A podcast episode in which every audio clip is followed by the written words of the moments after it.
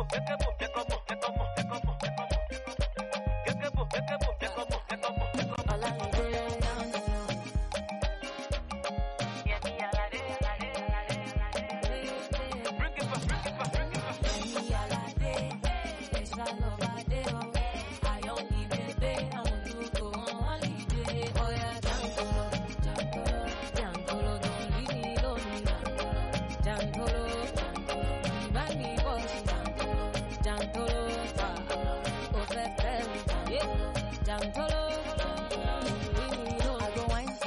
It is time for in Mindful Mondays. It is time for Mindful Mondays with Dr. Corliss Bennett. It's a great Monday. Thank you for joining us right here on itrnradio.com. It's a Juneteenth Monday, so get ready for a great show. It's that time. Mindful Monday.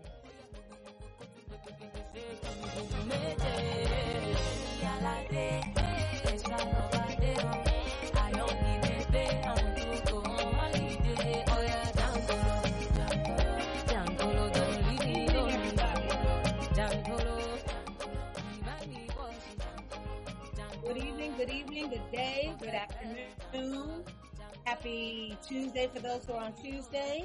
Um, yeah, we are here and um, it's a beautiful day. It is now 81 degrees, but I had my appointment at City of Hope, which is in Duarte, and it was 100 over that. Well, at least when I got in the car, the car said it was 100 and something outside. Now that's probably because it was just sitting there, but in movement, it's it's, it's pretty warm, and um, it's nice. Uh, summer starts tomorrow, the summer solstice. I remember, I remember teaching eighth grade about the summer solstice and the winter solstice being the longest and the shortest day respectfully. And uh, when I taught eighth grade and I told my eighth graders, I told them I wanted them to watch Jeopardy. We watched, we all watched Jeopardy every night, no matter what was going on. We watched, tried to watch Jeopardy every night. Um, and I told them that they were smart enough to answer some of the questions and they would be so happy. They would write down the question that they knew. And when we come into school the next day, we have this Jeopardy five or 10 minute moment where the students would then share, um, the questions that they could answer on Jeopardy um, which was great. And so one of the things was about the summer solstice and the winter solstice being the longest and the shortest day, uh, prospectively. So, um, tomorrow summer starts and it actually, according to the news, it starts at 2 a.m., which I'm not quite understanding. Maybe that's just when the solstice starts. I, I, I, channel five, I was trying to understand that and I was getting dressed so I didn't get a chance to rewind it to hear exactly what that was about. But nonetheless, summer starts tomorrow and tomorrow will be the longest day of the year, meaning the most sunlight that we will have. Um, and if it's anything like today, it is a beautiful day. Right now, it is 81 degrees in the Inglewood, LA area. Um, slight breeze. I think I'm gonna. Well, I may if I don't go walking today on the beach after the show, I will definitely go sometime this week. It's a it's a beautiful day, and and I'm I'm sure that the beaches were packed yesterday, with it being Father's Day and it being a beautiful day. So Yes, yes, yes. Um, summer is here and it's going to be great. So today I'm just waiting on my guest to, to oh, here we go. I just got a text for her. we all, everybody's doing so many things. We are just all running. Okay. Problem signing on. Okay. Um, hmm. Well, um, let's see. Um, cause she's been signing on all this time and then I sent her the login. Um, if you can hear me, Mioshi sign on the way that you've always been signing on. And then that way, cause I sent you like the step by step process. So hope, and I know you've been signing on on your own. So, um, so she's, we're working with that, but it has been, um, a great time. I must say I love my new job. I love being able to go to the eighth grade graduations and present, you know, it's, it's just a, it's just a certificate. I had it, got some frames from Amazon and to be able to take some time to, for those principals to allow me to go up and just take about five minutes of their graduation ceremony to say, Hey, um, you know, I'm from St. Mary's Academy, I'm director of admissions. We have these scholarships and one of your, one of your girls here, um, won the such and such scholarship, which covers 75, uh, percent of their tuition, blah, blah, blah, blah, blah. Give the, like, you know, 75% the amount, you know, fifty, sixty thousand dollars. And then to be able to call the, the young lady up there, have her come up, stand next to me. We hold, she holds her certificate. We take the pictures. Um, and it's just, I, I, that is the piece that I've been missing the student interaction for the last, since September of 2019 when I returned back to, uh, to work in a new role, not the role that I left USC for, but a different role, which that's a whole nother subject matter. But to be able to do that, the, the young lady, um, the last school that I attended, which was on, um, Friday, Friday, Thursday. So I had one Wednesday and I had one Thursday was the city school. And when I called the young lady up there, she was like shaking, like she was, I don't know what it was. She was overexcited because the students don't know that I'm coming. The parents don't know that I'm coming. I just kind of pop up and I'm on the agenda. And that, that made my day. She was just so, she was smiling from ear to ear and she was like, Oh my God, you're here. That is, thank you for coming. You know, we're having this little sidebar on the stage as we're getting ready to take the picture and her had to fix her cap, her gown, I mean her cap. And it was just, it was just, you know, that's why I do what I do. It's about the students. It's not about the staff. It's not about the faculty. It's not about the administration. It's about those students and being able to empower them. And so again, I love, love, love my position and being able to do that part, especially to be there with the parents and the families to honor, you know, the student who, who will be attending St. Mary's with this merit-based scholarship. So, um, it's a beautiful thing. It is a beautiful thing. So, um, yeah, I am hopefully Maisha is still trying to figure out what to do. Um, hmm. Uh, we have a very deep topic today. Um, we're talking about suicide and, um, Maisha, um, I'm not sure why she's, um, she, she hasn't texted me, so I'm not, she's not on, so I'm not sure what's going on. But today's topic is suicide is the leading cause of death in our youth. And I know of two USC, um, two of my USC students. I'm trying to think, was there a third? I know for sure there were two of my USC students that did commit, uh, commit suicide in the 20 years that I was there. Well, actually one in the 20 years and one just recently, um, last year.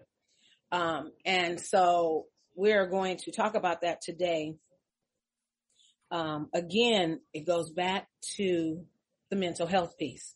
And I'm just, I'm just so happy that people are talking about mental health, talking about, uh, the, um, importance of getting that mental health, you know, mental health awareness and going to get that help. Um, anybody who is interested in psychology and want to be a therapist, you will have a job for life. That is for sure. Um, there now that we have gone to an online platform because of COVID, there are, uh, there are organizations called like PATH, PATH, P-A, P as in Paul, A-T-H, PATH. And that is a universal counseling program where you can go and see and check to see if you have your, uh, if your insurance is covered by them or they cover your insurance. You know what I mean? And, um, and you could, you could actually get a therapist and it would be on Zoom. And I think the whole Zoom situation has really opened up the eyes of a lot of people.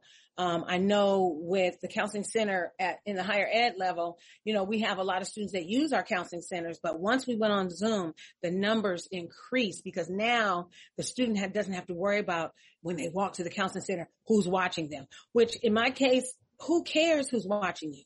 The fact is that you're getting some help the help that you need to get through what you're going through as far as your mental health awareness.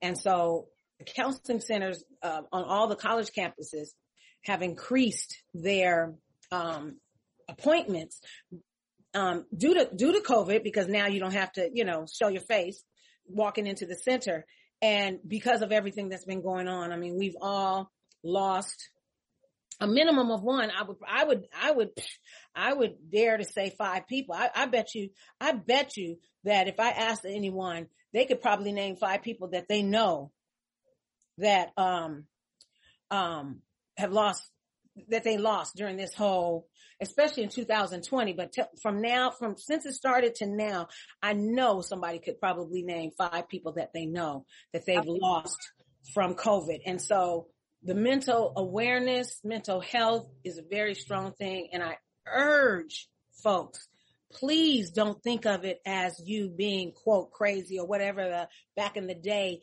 you know, stereotype. Oh, you need counseling. You must be crazy. No, you would be, I'm going to say, listen to how I'm wording this. You would be stupid not to have a therapist.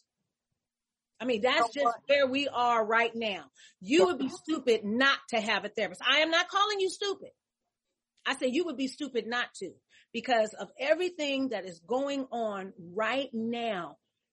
Having a therapist helps you to, they help you to sort out what's going on with you. And they help you to come up with your, um, they help you to come up with, with, um, what am I trying to say?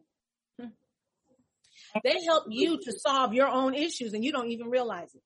The way, the way they bring things together and talk with you about things. And then you say, you know, well, how about this? And it's like, well, let's try that.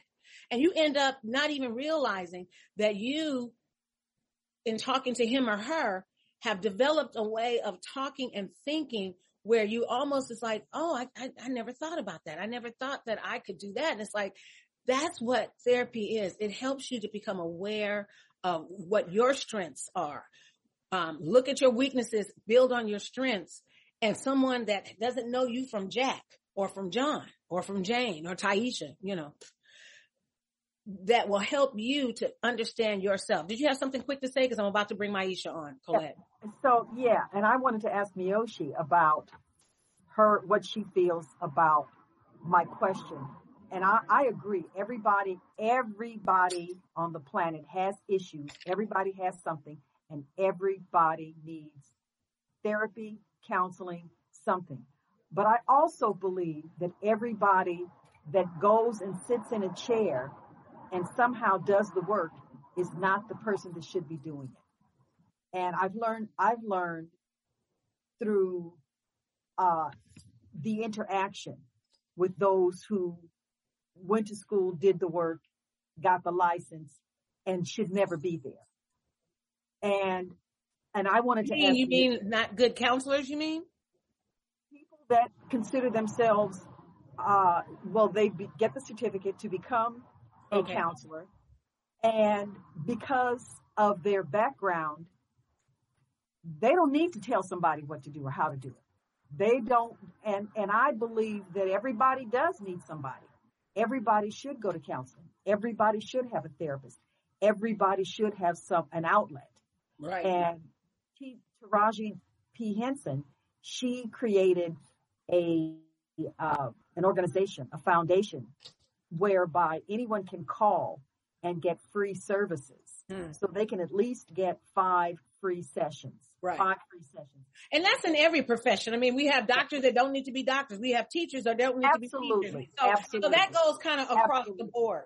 Absolutely. Absolutely. And with everybody, with all of the things that are going on, it's, bless you, it's real.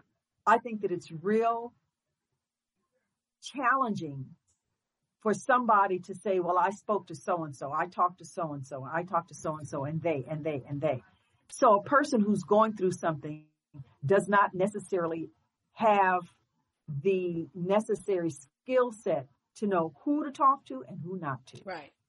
And that's why, I mean, you have to, I mean, again, in every profession, there's a, there's a bad hospital, there's a bad insurance, there's, I mean, so that, that's a given, but please at least go and interview someone or go to an organization or ask friends that have therapists that they can suggest a therapy therapist within that particular thing. But anyway, let me go on because we want to get to my soror.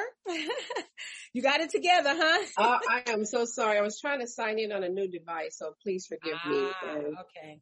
I had to find something. Now I'm on my phone, so hopefully you can hear and I see can, me. I can hear you. I can see you. You got your black and white going, so you're good. Thank you so much. You're good. So, um, but thank you for um, coming back to the show. I'm always like, hey, can you swing on back through? I miss you. I miss you.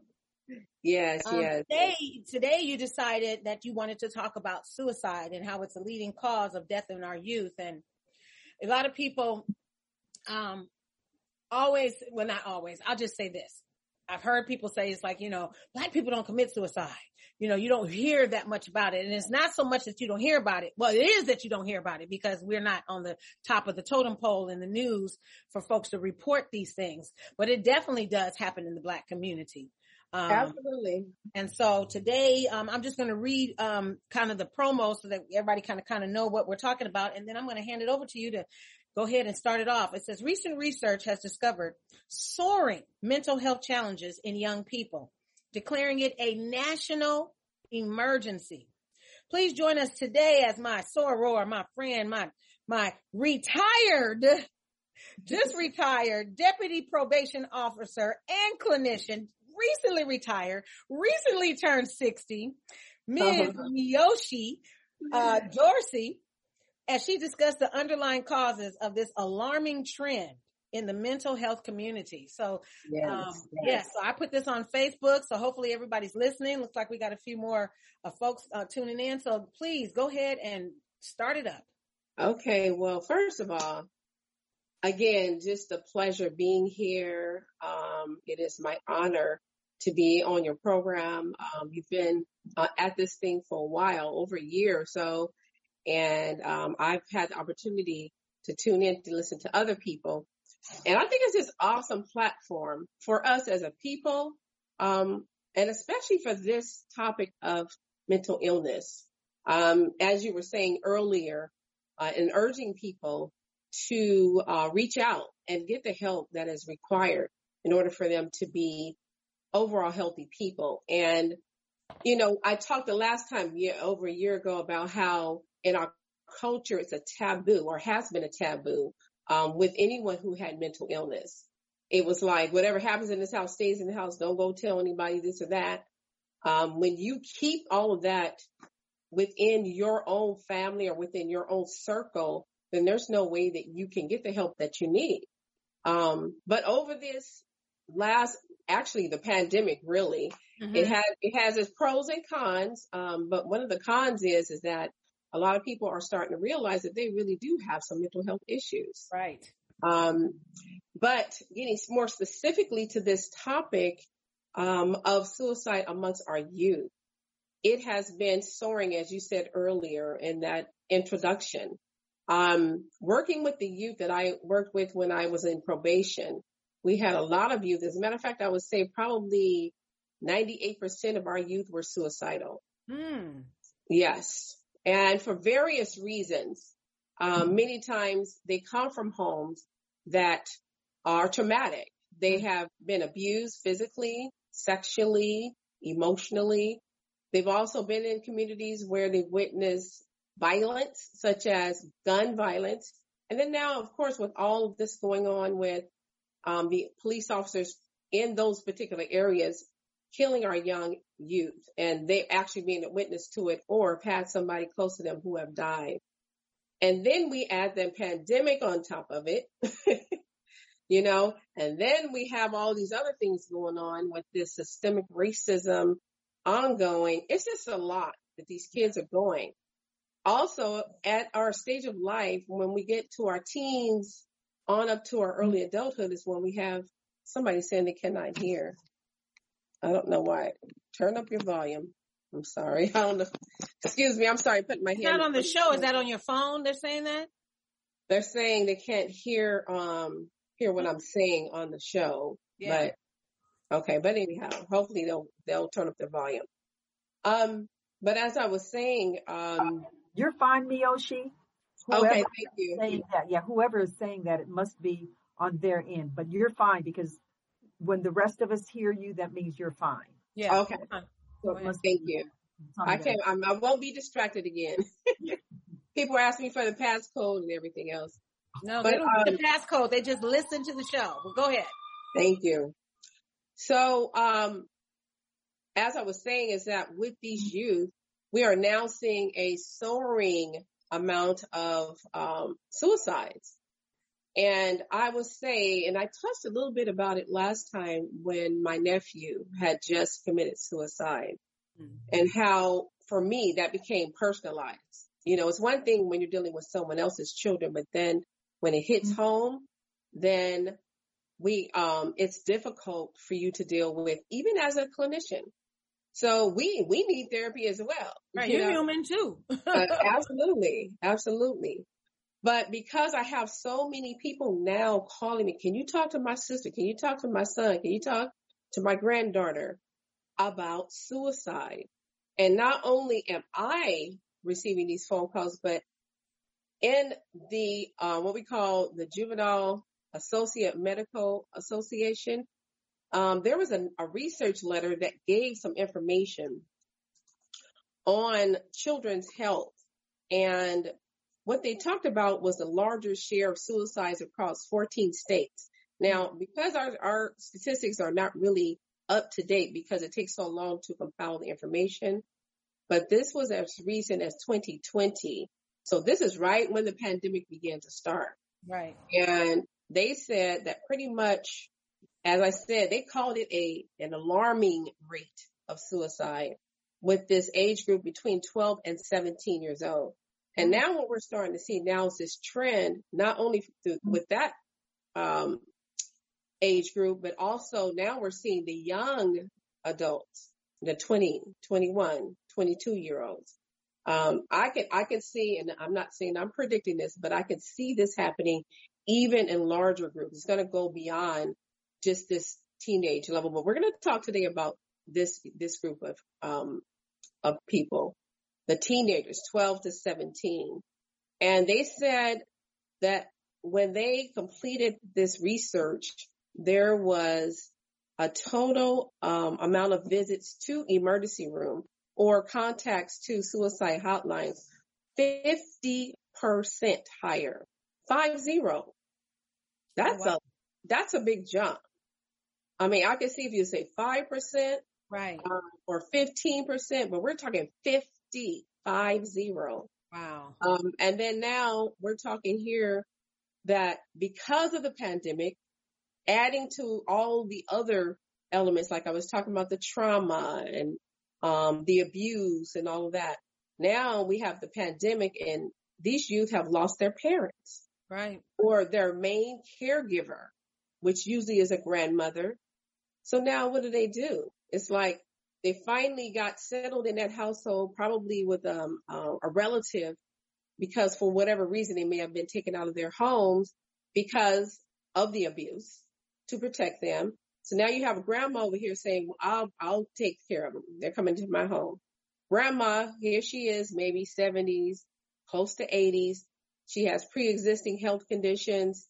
She gets this COVID virus and guess what? She dies. So now we have this kid doesn't have a parent now, no, no parent figure um, in the home, and now this child is left just with this stress, with this ongoing trauma, with all these things going on that have not been treated. And so add to that, now a lot of people are saying, well, this is how I cope. I use this marijuana or I drink alcohol, I drink drugs. And as you know, all of this marijuana and this, these drugs they're giving out, they're not just that particular drug. They're lacing it with different types of drugs, different types of um, chemicals that affect the brain, that affect reason, you know, our reasoning and everything. So, um, you still have kids who are, their brains are forming. They're still forming. They have not fully developed. So here you have these youth who are um, looking at television programs and you know having these challenges on and I, I hate to like I throw out names of different things but tiktok has challenges of suicide. Have you guys heard about that suicide challenge? I have not but i can only imagine. What, what yes. tell us a little bit about it but so, I, I, Yes. I'm yes. almost so, scared to ask. Go ahead.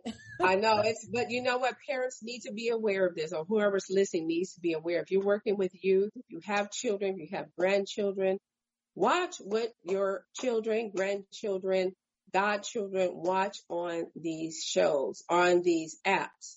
Um, so this particular one, TikTok. Okay. So the challenge pretty much was if you can tie, say, a string around your neck, it could be a rope or it could be a piece of clothing. Hang yourself and see how long you can stay without dying. Go figure. Um, incident, true okay. incident that happened. Hold on, hold on, hold on. You're kidding, right? No, I wish I was.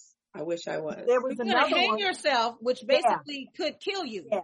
Yes, and but if you know what? If you're alive, then you're alive to tell it that whatever. That now that is And absolutely. there's another one. There's absolutely another crazy. one. That Hold on, hold that- on, hold on, hold on. Let her finish. Go ahead, go ahead. Yeah, Mike, so I'm gonna, Yeah. Colette, I'm gonna, I- I'll let you, um, if you don't mind, let me finish go what ahead. happened with this particular story. So there was a, a gentleman who had a son, nine years old, um, took the challenge. He was in the closet, apparently trying to see how long he could hang on this rope. Um, his sister started looking, younger sister was looking for him, calling him, couldn't find him.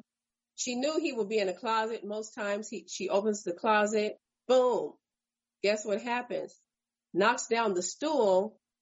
The nine year old, here he is dangling on this rope and she's trying to help him. But of course she's what, four or five years old. Oh my God. The boy hangs himself and dies. And these are the kind of stories you're hearing about these young. So now um, we're talking, I was talking primarily to 12 to 17. Now it's affecting our young kids. Wait, wait, let me hold on. This is a TikTok challenge, you said. It wasn't, I'm sure they took it down by now. I haven't checked, but it was a challenge, a suicide challenge. So when you have your youth on these, on social media and you have them watching these different programs that are on TV, half of them I don't even watch as an adult. Um, because of the subliminal messages, sometimes they're very blatant. Um, and the afterlife and all these things, you know, which are not even factual um, pieces of information. But added to that, like I said, you have a kid who's been suffering from depression, a kid who's been traumatized because of all the death, the violence, and all these things going on, a kid who's been bullied at school, um, all these different things. It's just so many different dynamics going on. And because as parents or as caregivers and even I would say uh, authority figures, such as teachers, such as probation officers, we have to be more in tune as to what's going on with the youth that we serve or we are going to continue to lose our youth at these alarming rates. It's no longer going to be 50%. It's going to be more like in the 70, 80%. And so this is why this has been my, um, I guess you could say my soapbox, soapbox moment because I want this information to be out there and for people to listen in. Colette, I'm sorry. I would like for you to interject. You said there was another challenge. But I do remember even some years ago, before TikTok, previous to TikTok, there were other challenges like that. And Corliss is not going to like what I'm going to say, but I'm going to say it anyway. There was a uh, a um, fraternity that took these boys and had these boys drinking all this alcohol. And on channel, whatever it was, it showed the video of these boys in their, uh, in their, what do they call it? Uh, hazing. I'm sorry, hazing. Yeah. In their hazing, they took these boys and one boy in particular, the boy that died, they had him drinking all this alcohol. And it's usually this happens because it during the haze, they understand in order for them to get on to, to get into this fraternity, they have to go through this initiation process. And the same thing happened with the AKAs that took the girl out to the water. And what what happened to a number of girls is if they don't cross, if they don't make it, then their life is over. Their feeling is that their life is over. And in the, this case with the girls, the AKAs, those girls lost their lives because those girls took them out there to that water in the middle of the night and they lost their lives. So that's a And- little that's a little bit different than the So I'm, suicide. I'm piece. get, I'm, I, I know what that is. So The boy who had the alcohol poisoning, that's probably number 100. But what has happened is that kids who don't make the grade, who don't go through the initiation process, they feel like their life is over. And they do things to themselves. They hang themselves. They commit suicide. They do all of these things. Even kids who are emancipating out of foster care, they commit suicide because the foster care system says that they can no longer stay in foster care or group homes because they turn 18 years old. So the only way for them to deal with this is, as far as they're concerned, their life is over. So we see it on so many ends. And, and the message that I put in the chat was that kids are getting mixed messages for a whole lot of things, tons of things. And when it comes to how kids are getting it, the mixed message is just, just like this TikTok thing. My granddaughter is on TikTok all the time. And after listening to you, I'm going to tell my daughter she can no longer be on TikTok. She's 10 years old.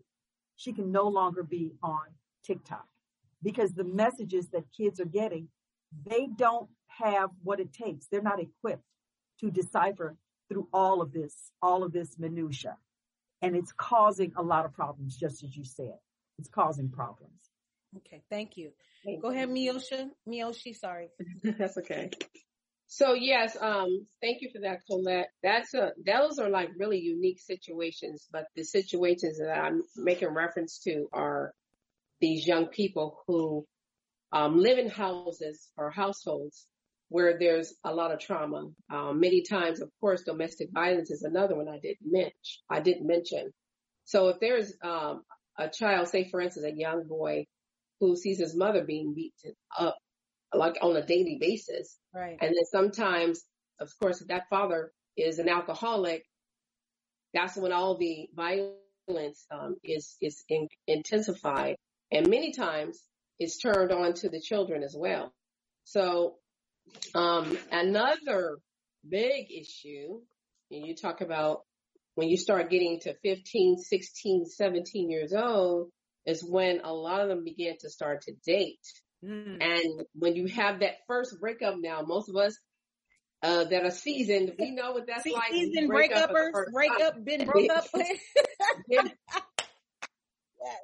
You know what? I, am not. I, I'm kind of like not embarrassed, but embarrassed to say this. But I was the one that used to always break up on purpose um, because I didn't want to be hurt. Right. But um, that's a whole nother story at another time. But, you know, the breakup usually if these young people and, and you know, many times the parents don't sit down and talk to these kids about relationships and about what could happen. Right. And if, if you do have a breakup, yes, it's going to be very difficult. If you, if you are in love with that person, that person doesn't want to talk to you anymore. Your world pretty much has been like enveloped around this person. Um, and then now they're not here.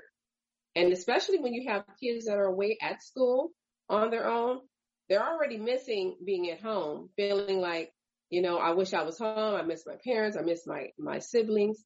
And then you have this relationship here, but now it's, you know, no longer, you know, it's a breakup, a bad breakup. Um, and then here you are having these suicidal thoughts. So, um, it's a lot of, a lot of factors that are involved, but I want to say just so we can get a clear picture of the type of youth that typically deal with these issues um, and what they report. So I'm going to read from this list that I have here.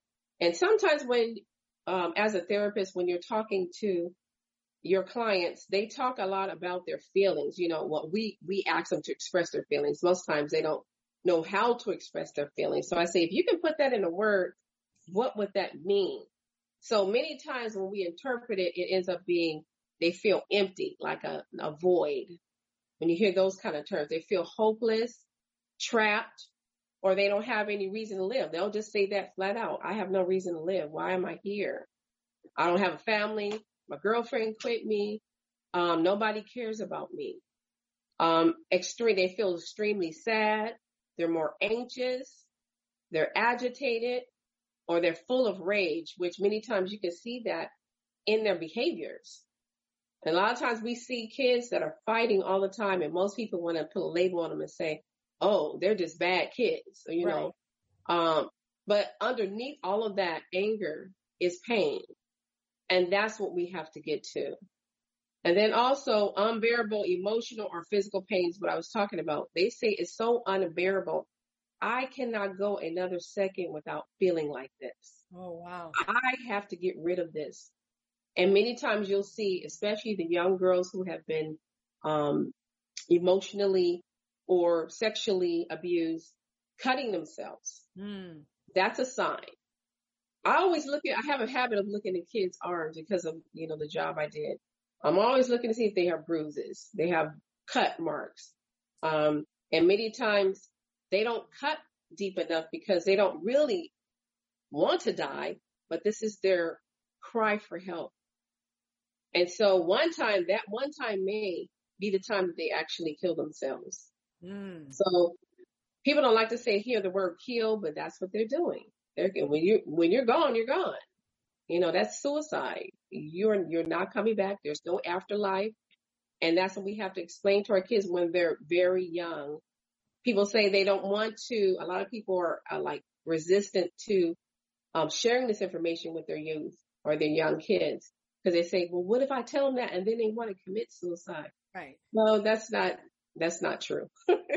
Most when, kids um, that want to, or, or people, not just kids, they want to do that, they're going to do it or they're going to attempt. Absolutely. Nothing you can say that, that is going to make them do it. It's kind of like the whole condoms in school. You're giving out condoms. That's going to make them have sex. Well, but if they have sex, at least it's going to be safe. Right. Right. So, exactly. you know, you know, people have their opinion on either or, but it's like, it just because I'm giving you condoms doesn't make you say, okay, now I'm just going to screw everybody. I mean, right, right. So, right. so, so, but yes, that's, that's, mm-hmm. that is, that is, Yes. When you look and at all those is, factors that you were mentioning, as far as mm-hmm. when you say being away from school, meaning like freshmen in college, like when you say being away from school. Yes, I'm sorry, I wasn't specific. Like if they go away to college, maybe to another, it could be another county or even out of state. Um, many times that's when you hear a lot of these youth that are um, engaging in suicidal ideations, suicidal activities, um, the drinking, the drugging, things that they've never done before. And because that underlying emotion is depression, it may be anxiety because their parents are like pushing them to perform. Like say if they, you know, I, I'll, I'll just admit this my first year in college, I was on my first semester. I was on academic probation because I had all the freedom I wanted. I did what I wanted to do. My mother was like, um, let me tell you one thing. so she set me straight on that. But there are some parents that um, put a lot of pressure on their kids. You have to get straight A's. You must do this. You're from this family. You cannot perform this way. And then you have a kid who's also in all these extracurricular activities. And then you have this other side where there's partying friends. So they want to be with their friends and party, you know, so they're kind of like torn, like I got to do what my parents tell me to do, but then I want to be with my friends. And so they have all this anxiety, this depression, this, this, all these different uh, pressures on them and they turn to these drugs. And many times because of the drugs, again, that are laced with these different um, impurities, if you will, um, then that can initiate a psychosis. And many times that will cause the hallucinations, the odd, the auditory, which most times is what they hear. They hear somebody talking to them, telling them what to do and call, and then start calling them their friends because that's who they associate with. At nighttime when everybody's asleep, they're up late at night talking to the voices. And eventually, if that particular situation is not dealt with, then they will eventually listen to the voices are telling them to go kill yourself. Wow. Um, that's a really extreme situation, but I want to talk a little bit more too about, um, them talking more about great shame, feeling great guilt or shame. Like mm-hmm. say they get into trouble, um, and I'm talking mostly about the, the youth that I work with as probation officer but also in general, if they felt like they disappointed their parents some way and they're feeling great shame or feeling guilty for something they did or said, and then also feeling like they're a burden to their parents. Mm. That's another thing that puts a lot of stressors on them. Um, I would like to also talk to you about some symptoms because this is important. Many times people that are contemplating suicide, they will show you with the things that they're doing, their warning signs. Right. So the first one is talking about it. Now, m- many times people say things like, um, I'm going to kill myself. And then sometimes people laugh about that, especially if they're their peers. Um, quit playing around, you know, or, you know, what do you mean by that? You're going to kill yourself. How are you going to do that? I wish I were dead. I mean, and these are things that people say blatantly. Um, I wish I hadn't been born. Okay, those those are the kind of words that you would hear. And then also getting the means to take your own life, such as buying a gun or stockpiling pills. Is that number two? Yes, that's number two. Sorry, number two. I'm writing it down. So okay, go ahead. Okay, so you get the means to take your own life, such as buying a gun or stockpiling pills as you see with a lot now, we've had, um, I would say three or four recent killings with guns. Um, those kids typically will do that, um, to kill other kids or to get attention or to take out their vengeance on other people. But also, I guarantee you, if you interview some of them, you will find out that they were also suicidal because they may have originally gotten the gun to kill themselves. Um, wow. And then you have them stockpiling pills. There are parents that may have um, given prescription for different types of ailments. A lot of these kids, what they're doing when they go to these parties, these rave parties, is that putting all these pills into one bowl and then taking handful of them. And they're thinking like, oh, I'm just going to be high or what have you. No, you're going to die because you're having all these different pills that are affecting your body that are not prescribed for you. You don't right. have that, you don't have that condition. So it's going to have the opposite effect to you. And they don't understand that. So I heard that for the first time. My, uh, my best friend is the vice president for student life at. Maryville, Maryville University in um, St. Louis, and she was talking about these pill parties, and I was like, pill, you know, because I've never done pills or anything. So when mm-hmm. she told me that they just get pills and pour them into a bowl, and everybody takes a handful, and I'm like, and you don't know what the pills are for? It's like, nope. And I said, and they take them, they swallow them and they party. I said, there's no way, there's no way, um, there's no way that, um, there's no way I could do that. well, you're talking like an adult. Okay. We're talking about these immature, um, un, unexperienced or inexperienced youth, um, that just think that they're invincible, that nothing's going to happen to them. and of course, because they're being egged on by their friends, oh my God, everybody else is doing it. Why don't you go ahead and do it? All you're going to do is get high.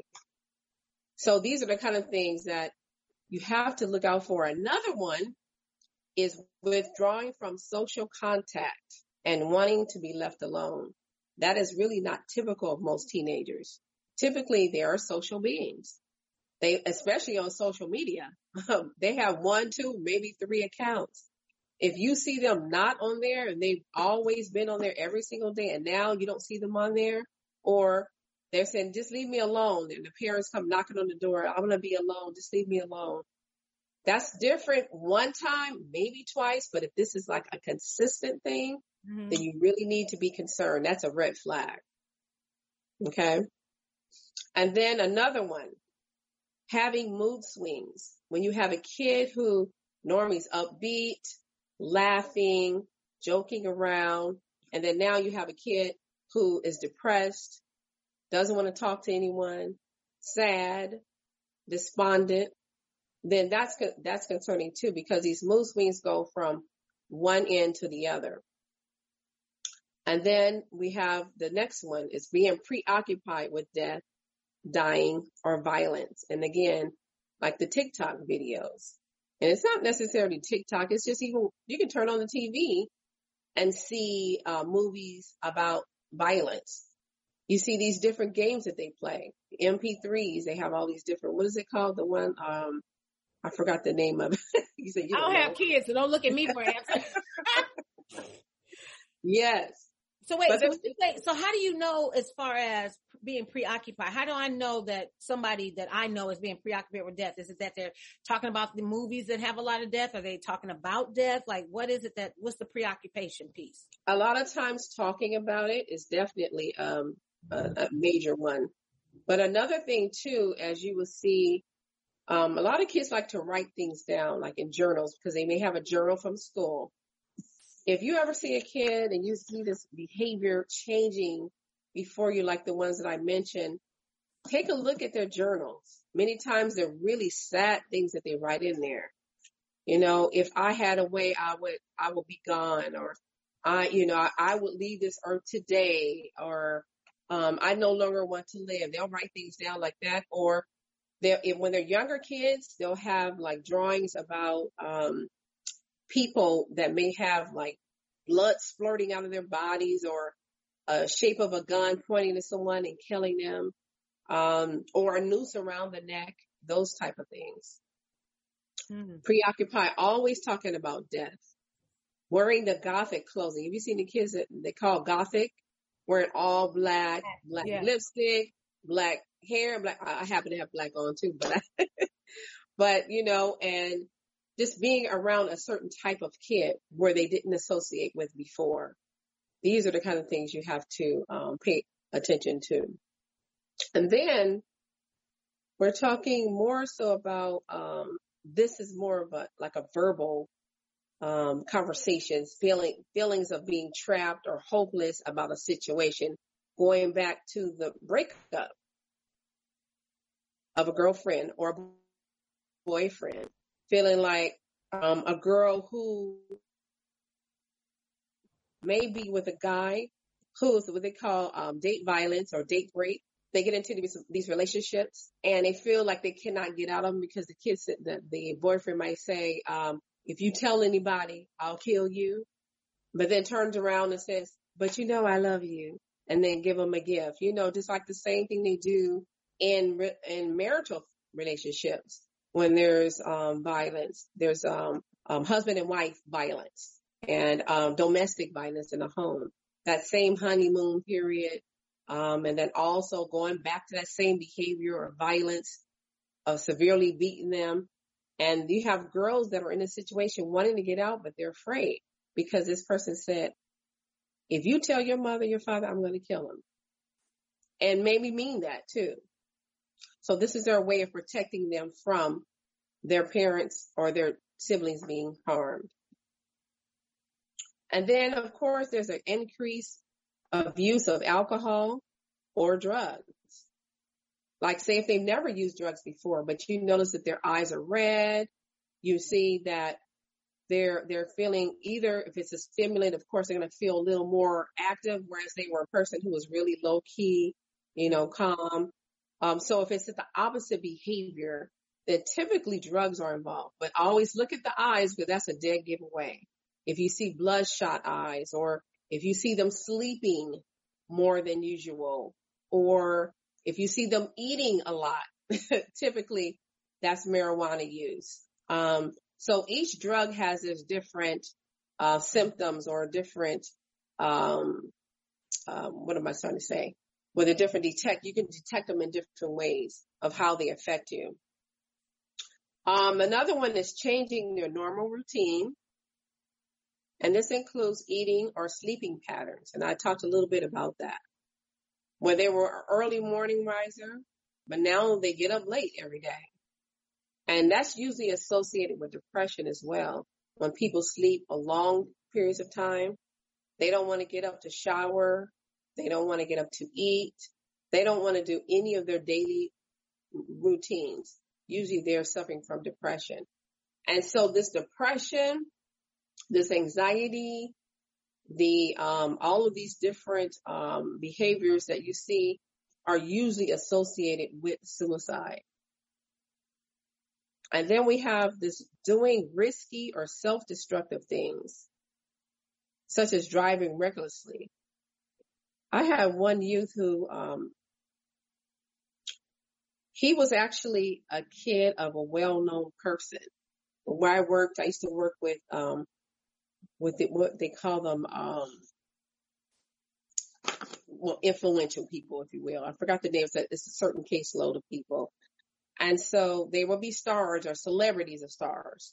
And so this particular kid was on TV. He was on my caseload. And the reason why he was um, contacted by law enforcement is because he was driving on the wrong side of the street against traffic. So fortunately for him and for the oncoming traffic or the oncoming uh, passengers or drivers, nobody was injured. However, when they stopped him, they said that his alcohol level was like three times over the limit. And so guess what they wanted to do for him because he was influential. He's a, a young star. They wanted to give him a slap on the wrist and then say, okay, we just need you to go this alcohol class, pay this fee, do these 25 hours of community service, and then you'll be on probation in six months. However, that does not address the issue. Right. Why is this kid drinking three times what a normal person is supposed to drink and driving on the wrong side of the street? Were you trying to commit suicide? That's the first thing I'm thinking. I asked him, I said, are you trying to commit suicide? That question was never asked. And guess what? He told me he was suicidal.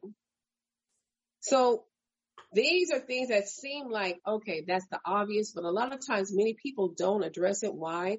Because they're in denial, especially if they're their kids. Right. They don't want to know that their kids are suffering. Right, right. Or suicidal. Oh yeah, thank you, um, Don Barr. He said high profile case. That's it. High profile case loads that we used to have. Thank you for being on, by the way. Um, so high profile case loads that we would have. Um, and many times you'll have those type of kids too that are very suicidal because guess what? They're living in, in families where they're always in the limelight, being seen on TV, getting all these privileges and doing pretty much doing whatever they want to do. And their parents are on the road or too busy, you know, in movies, etc. And they're being neglected or left with a nanny. So many times they too are put in a situation where they're left alone. Okay. And because they have that money, they can pretty much get their hands on anything, drugs, alcohol, etc. So this particular, would you call it high? What did, what is the person called? High profile. so so we have to wait until he kills someone before he gets a punishment. Well, hello. And see, the thing, the thing is, and that's a good point I brought up because the person that interviewed him attempted to place him on this, what we call summary probation. And I told him was actually for juveniles. It's called, um, oh gosh, it seems like I'm forgetting everything now that I'm retired. Cause you don't have to remember, but go ahead. Right. But it's like, it's this equivalent to summary probation with adults, which means you don't have to be assigned to a probation officer. All you have to do is just meet certain terms. And once those terms are met, submit the information, then you're off probation in six months. But you miss a lot of the, about these kids. You miss assessing them appropriately. You miss getting the, you know, the, um, detailed social history, the, the biosocial history, um, the, um, psych, psych, um, psychiatric history, finding more about your, the family system. It's a lot you forget, you, you know, you miss if you don't take the time. And many times people just want to quickly do this and not really deal with the person that's in front of you. Right. And that could be a life that you saved. Now, when I'm listening to, I'm at, I'm at number nine, self-destruction. I didn't know if there was an actual total number, but I was writing it down. You Yeah. see all of these things that you have mentioned, these 9 Mhm. factors, you know, preoccupied with death and, and the, the signs, warning Mhm. signs, I guess, if you will, of suicide. You will Yeah. only know these things if you communicate with your family.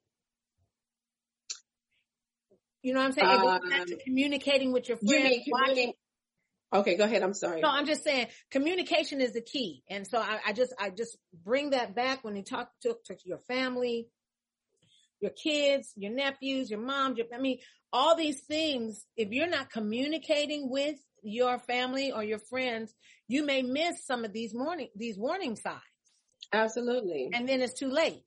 And so I, I, just wanted to bring, loop that back into as we're dealing with mental health and as we're dealing with all the things that we're dealing with that COVID has brought on mm-hmm. to the light because the stuff has been going on, but COVID brought it on to, the light mm-hmm. as far as, you know, noticing the increase in alcohol. Not saying that they didn't notice it before, but COVID definitely, I'll just say to me, my opinion, COVID brought a lot of this to the light and the whole mental awareness piece. And if we are not communicating with our friends and family, we're going to miss this very long, extensive list of warnings that are right in our faces. Yes.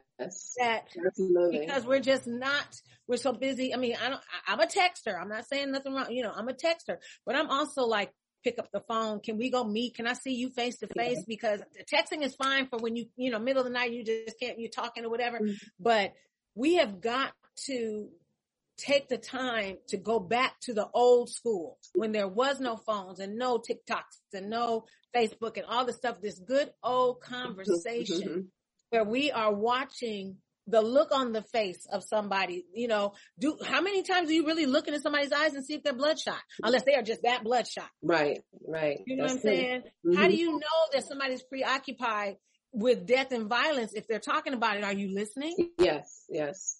Right? I mean, all of these things. Mm-hmm. And that you made some really great points. Um, and I want to say this that um, communication is key. Unfortunately, a lot of people do not know how to effectively communicate. Right. Also, you have to consider the background of other people too. What was their life like in their household? How did they communicate as children? Most times children were told, you be quiet, you stay in a child's place. So they learn that growing up, teaching their kids the same thing. And, um, many times when you have, and it's, this is an unfortunate but realistic situation where you have single parents at home who are working all day and have kids that have to be cared for and they have to provide for them. Many times they're just work, home, dinner, the kids go to bed, you know, and that's it. Um, and not really taking the time to spend time individually with each child and many times there's always one child that's because they're the good child, I'm putting quotes, they're the one that doesn't get in trouble. Right. They're the one that falls through the cracks. Right. Okay. Quiet. And, and, and many times parents may even see a lot of these signs, which I haven't gotten to all of them yet, but, and maybe at another time. But the key is that you have to be action oriented. You have to take action. And if that action is simply, you know what, I noticed that you're, you seem to be very sad. Um, I noticed that there's some things that are going on. You seem like you don't want to communicate or you've been isolating yourself. Is something going on? That's a lot of times all it takes. And then you open up the door for that person to feel like, wow, somebody really cares about me. What can we do to help you? And so I always tell parents to always remember especially when we're talking about suicide. You can always go to your general physician. Take your child to the general physician because sometimes it may be a biolog- biological issue. It could be something physical that's going on, not necessarily mental. Um, you want to rule that out. And then after everything is ruled out, then you take them to a psychiatrist, have a, a thorough assessment done, and then they will determine whether there is a psychological issue um, going on. But that has to be something done very thoroughly. That's a very thorough. Many people want to label and say, "Oh, he's acting like um, um, psychotic or whatever." They throw these names out, but it takes just more than you looking at a few behaviors for you to come to that conclusion. And then, of course, I want to say this National Suicide Prevention Hotline was actually called the National Suicide Prevention Lifeline. Mm-hmm. And there's an 800 number, 273 TALK, T-A-L-K. And then also crisis text line. You text hello, the word hello and then you text it to 741 741. So these are real easy things to remember. But, and of course, in, in times of that, you want to have this written down, have it somewhere close. If you know somebody who's going through this, their kid, um, your of your kids, godchildren, etc. Um, somebody wrote in here, single parent. Oh, I didn't see that. I'm sorry. Went to, but um, yeah. Mioshi, I want to I want to bring you back um, for part two of this because I know there's more to this list, and I think it's very important that we talk about it in this, forum so okay. that parents who are listening, people who are listening, are starting to now think about, oh my God, such and such it did that, or such and such. Mm-hmm. Oh, I need to ask, and this is very important. You know, yeah. these, this this show and the folks that I bring on are helping to save lives in so mm-hmm. many ways. And so I want to bring you back on and um, you let me know when uh, in a couple weeks so that we can finish this list and really talk about this because I think what is happening is we're not talking about it enough and we're yeah. not and and I need people to communicate this because you could be saving your own child's life and Absolutely. don't even know it. That's so it is six o'clock straight up. Thank okay. you, thank you, Mioshi, yeah, for coming. Yeah, um, and yeah. I want, I definitely please look at your. As soon as you hang up, look at your calendar and text me a date because it is very important. These are these are the types of topics that are very important to be able to, to to talk about it in our families. And I think we're not talking enough. And I appreciate you so much for coming on. So until next time, thank you very much. You're listening to Intentional Talk Radio, Mindful Mondays with Dr. Corliss Bennett. Um, this has been a very deep and necessary topic, and she will be back to continue, um, you know, and to continue uh, this discussion because we need to learn and understand some of these um, lines. Uh, Dr. Okay, are you waving at me? Are you trying to say something to me? Yes, I'm certainly waving at you. what will I not do with the last one minute of your show to tell you that I always listen to your show on the side and these are issues that we must address. Because when somebody meets you on the road, on the street, on the bus or anywhere and they ask you, are you crazy? It's a question. Mm-hmm. And you can also respond and say, who is not? Hmm. And not only that, you can follow up and ask them, who is your therapist? You don't have one, I can get one for you. Right. Mm-hmm. So, because we are the phase of normalizing this conversation, as Ms. Dorsey has said, and I've been following the show. I track everything, Dr. Dr. Callis, and you definitely know that. And usually when we have a transition between shows, and luckily you are before me, so you can ask me questions. I just want to tell you that uh, you are usually bring awesome guests and you are doing an awesome and amazing job. And I Thank cannot you. wait to have you on my own show. we need to connect that so that we can be on each other. I'm on my show and you are on my show. So we end up with two hours. Woo! How about that? Let's there we go. Good idea. Good idea. We gotta, we gotta, we gotta email get that together. I think I text you my thing, but, but no, I just felt like some of these issues are never talked about, especially in the black community. And that's why I came up with Mindful Mondays in the first place because I was going through my own grieving process. Mm-hmm. And I knew that now, you know, I, I lost my dad right before COVID hit and then hit. And so I know how hard it is to deal with that. And I just felt like, why not have a forum where people can talk about things and talk about the five stressors, talk about the suicide piece because I know two of my USC students that committed suicide. Mm-hmm. And you never know. One was so famous and you just thought you figured everything was okay. You got your own TV show but that's not enough sometimes. And I don't know, you know, I never knew why he committed suicide. And then I have a, a, sorority sister, um, that committed suicide just, re- well, not recently, last August. This was last, last August. And it's just like, it's amazing the things that people are going through that we never know. But if we can't, we got to communicate. We got to start talking to one another, not texting, So let me go so that you can get your show on. I don't want to take any more. I've got three minutes into six o'clock, but thank you so much for your compliments and we will connect so that we can figure this two hour thing out. Okay. You got a deal. All right. Thank you. Goodbye everybody from Mindful Mondays.